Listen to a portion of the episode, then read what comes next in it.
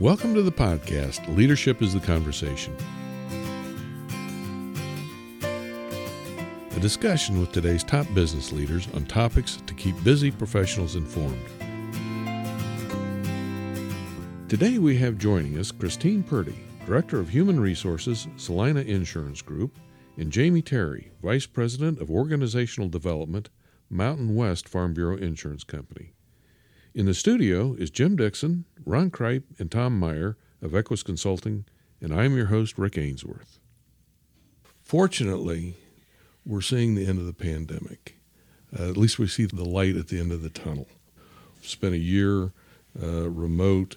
Now, that reintegration process and how do we bring our employees back into the office environment?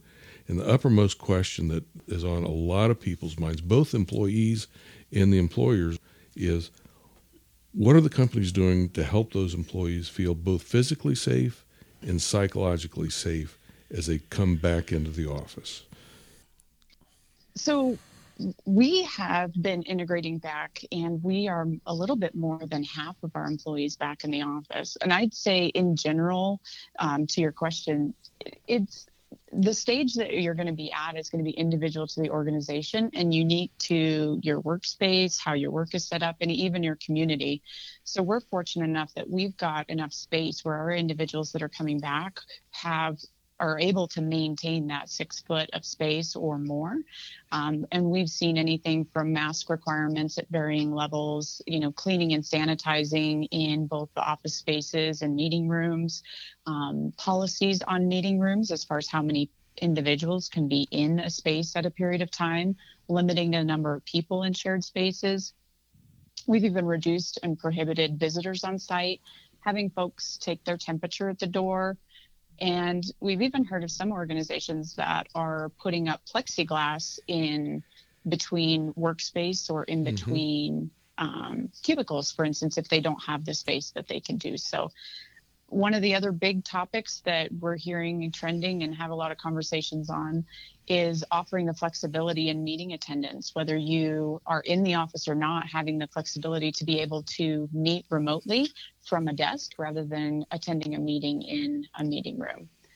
So, regardless of at what stage you're doing, the recommendation that we've taken is that, you know, we've got to have visible policies in place. We have to communicate them out um, not staying silent on them, sending out reminders constantly, having contacts and places for people to go with questions, visual flyers, information posted throughout.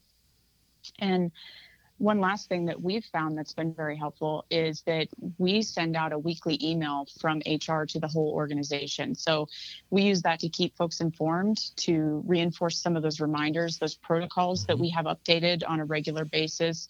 We include uh, current stats, the CDC guidelines, FAQs, some of the questions that may have come up, um, vaccine information and links, voluntary vaccination policy, mm-hmm. guidelines for interaction in the workplace, and just updates to those office protocols. That's great. That's phenomenal. So, so in other words, uh, it's it, you can't over communicate this information. Jamie and Absolutely I just had not. that conversation in a car about a week ago. Indeed. yeah.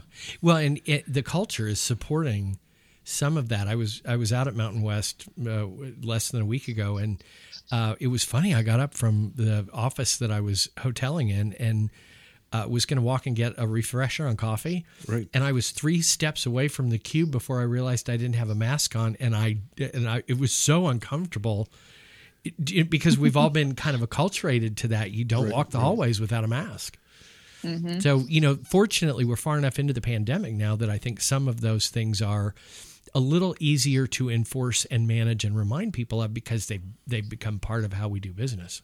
Right. It's a little like getting in the habit of okay, I'm leaving my home. I need to make sure I have my cell phone. Well, I got I got right. used to that. Well, now I'm getting used to okay, I have my cell phone. I ha- where's my mask? Yep. Okay. Mm-hmm. Yep. So it's a process. Back pocket.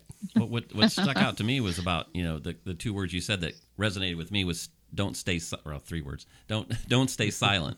You know, just being yes. making sure you're communicating and um, that there's no vacuum there as far as you know understanding uh, how people can stay safe.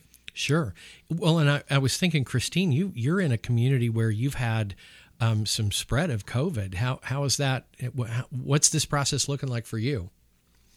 Yeah, um, we were probably the red hot county in the state of Ohio for about 12 weeks, um, mm. and we were able to fortunately not have any cases here um, that spread. We did have employees that actually had it when they were here, but due to our protocol in place, um, we didn't have any spread in the office. So phenomenal. we were very fortunate Great.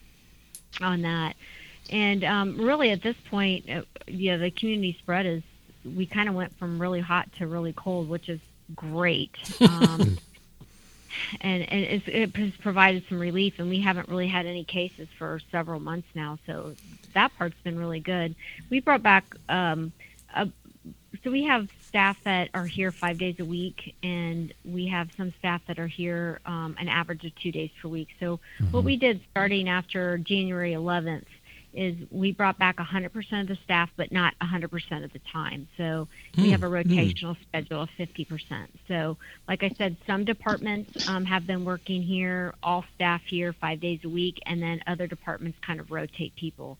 And we've been able to really show um, that it's important to get back in the office, but also do that in a safe uh, away and making sure that our employees understand it's safe. And, and I think we've demonstrated by not having any spread of COVID inside our offices. So you had those protocols in place before you had community spread, correct? Oh, very much so. Absolutely. Yeah. yeah. Our our main main time that really got hot in this area was in September of 2020. So wow. we went through a very long a long spike uh, in in our county. Well, and that you know, honestly, having those protocols in place probably really helped that issue that Rick was talking about of psychological safety. If the company puts those protocols in place and you're ahead of the curve and then you have a community spike, people have to feel more comfortable coming back in, I would think. Well, and you also yeah, get people I, in the habit too. I think Christine, you have. I mean, we were doing some face to face meetings over there during the last year, and you kind of got people in the habit of masking, you know, six foot distance, uh, you know, those kinds of things. So people kind of get into that habit, I think, and they feel comfortable with it. Yeah, my favorite saying to everybody throughout the year was pretend you have COVID. If you pretend you have COVID when you're walking around, then Love you don't that. get close to anybody. Yeah. We've been talking about the employees reintegrating into a traditional office setting. You know, remote workers was always kind of a oh, what do I say, trendy thing for a lot of places. You know, the the Googles of the world, the the Microsofts. Oh, we have we have remote workers. Well, now almost every company had to quickly shift to a remote workforce. Is the business world ready for a complete remote workforce, or is there some in between? I mean, now that, that we've been faced with that and we know that it, it can work, mm-hmm should it work? So I'm gonna I'll weigh in on that, and then I want to lean into uh, a more specific cultural question for Christine and Jamie. Um, interestingly enough, what we're seeing in the research is the companies that are leading the charge to come back are tech companies, Microsoft well, and Google. They're they're they're saying, hey, we can't do this. Uh, we can do this remotely. Right. We certainly have the technology, but because we have cultures to protect, we shouldn't. Right. Well, I think Google, even pre pandemic, made a reverse on the remote workforce. Yes. Right? Yeah, they did. Yeah. So, you know, Jamie and Christine, um, and Christine, maybe you can lead out with this one. Um, what parts of Celina culture really do um, lead us to a conclusion that we probably should be face to face as much as possible? Yeah, I think you touched on something really important culture. And though we've gained efficiency and we can work at home and, and we can run things uh, maybe more efficient by team Microsoft Teams or Zoom or whatever. We're missing the water cooler talk. Yeah. And you can't yeah. underestimate that. Right. Uh, that water cooler talk um, and that the lack of uh, collaboration, I think it. I think the relationships suffer, um, sure. and over time, I think that becomes. The other thing I think about too is how about the new employees that are just out of college that we had training here? They don't have that ability yeah. to interact with our employees, yep. to listen on phone calls from others. Um, how about leadership skills? What kind of leadership skills are we developing? If you're sitting in your home all day, um, you're not interacting. You're not showing that this might be the next leader of our company. So, those are some of the things I think you have to consider um, with the remote workforce. That you, you might be giving up a lot uh, on the other end. Yeah, absolutely. I think, I think many leaders are actually coming to the realization that there are two aspects of every job. There is the technical aspect. Can I actually do this? And technically, you could probably do it anywhere in the world. But then the other aspect is the relationship aspect of what we're doing. How is that relationship impacting the end product? So, as mm-hmm. like for example, as an underwriter, I can underwrite from my den. I can do it on my computer, and it's just the same underwriting. But that's a technical thing how does it work when I have a particular sticky policy that needs to be kind of voiced with another senior underwriter? So that's the relationship. What relationship do I have with someone else to kind of collaborate, so to speak? Well, and, and, and Jamie, I know your CEO. He is absolutely driven by relationships. How is that uh, factoring into this conversation of culture? It, it definitely supports bringing back the collaboration piece, Tom.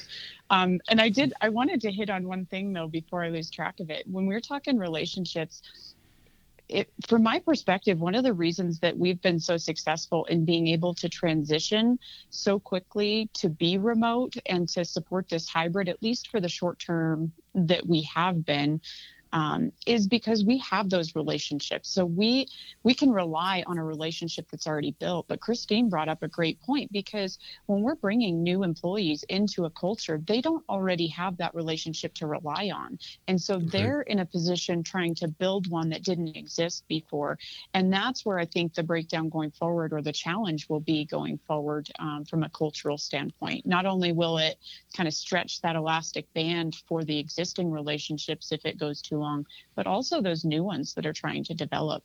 Oh, I, I, I can agree with you 100% because you couldn't see us all nodding. Yeah, yeah we're all. Uh, one of the things I do with my company is I hire eight new college graduates every year and bring them yeah. into a training program. And we hired eight last year in the midst of COVID, and they had absolutely no interaction with other members of the company outside of me and it, it, it's regrettable. It's yeah, I can see they are struggling now. Uh, you know, we're almost nine months into their training, and they don't have the same degree of um, comfort with the rest of the company, and it's simply because they didn't have that interaction, that relationship building. Not only that, but they're not. They're going to if they've come in new and they're college folks, they're the most likely to leave the organization quickly for another right. opportunity. So if those relationships are not laid down in concrete and bedrock culturally, you, you know, you could spend a ton of money. And Jamie and Christine, you both know what it costs to train people. You can spend a ton of money training only to have them say, well, I don't, if I, I can change companies and I don't change living rooms, so I'm good to go. Mm-hmm. Mm-hmm. Well, Tom, I was thinking of the program, the Career Launch Program that you facilitate, and on one oh, of those with Kim calls, Gibson. one of those calls, um, one of the participants who was working remote, uh, I think relatively new employee, who was very motivated to kind of move up in the organization and have her, you know, have some visibility. Sure. Uh, so in the organization of her skill set, and that is not there. She, you know, she's not visible working remote. Right. Right. And unless we find ways to create that visibility for her through really good programs like Launch or other training initiatives. Uh, so we're getting a piece of it virtually, but it's it is I think Jamie and and Christine to your point, it's it, to both your points, it's not the same. Yeah, mm-hmm. and also I think it's nope. driven it's driven a lot, Jamie and Christine, by the business that you're kind of in. I mean, insurance is actually a relationship business. It's sold through a relationship it is actually maintained through a relationship. Yeah, it's technical. Let's let's put together a policy, but it's mostly relationship. You know, this is we're going to kind of guarantee that we're going to be there for you.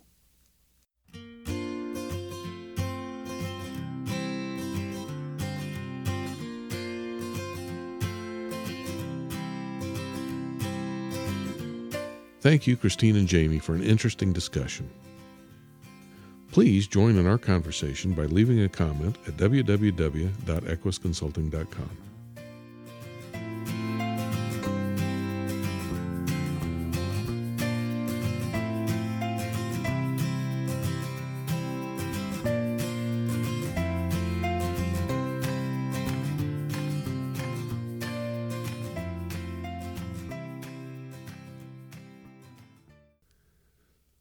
All views expressed on this podcast are the opinions of the individual participants and do not necessarily represent the views of any organization, employer, or group.